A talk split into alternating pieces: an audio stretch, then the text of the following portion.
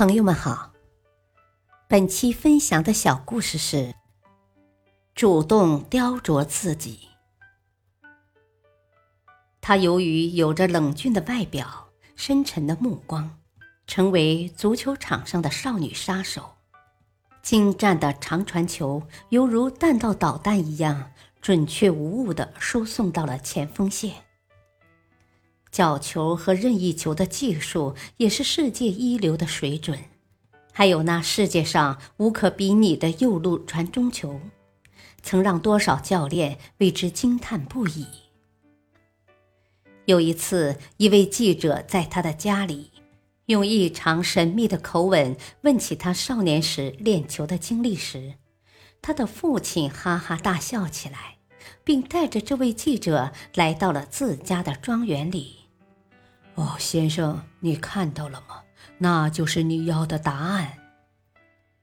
老人用手指着远处一棵大树上挂着的一只破旧轮胎，笑着说：哦，什么？你说什么？你没有弄错吧？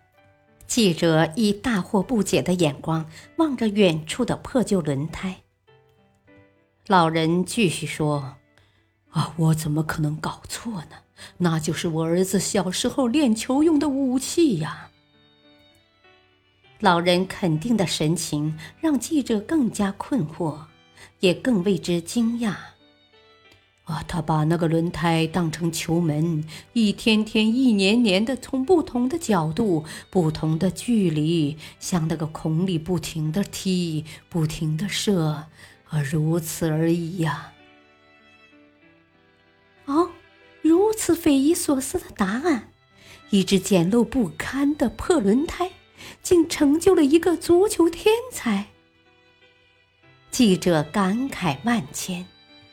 哦，可以这么说吧，他以此走向了成功，并成为了足球场上能够一锤定音的关键人物。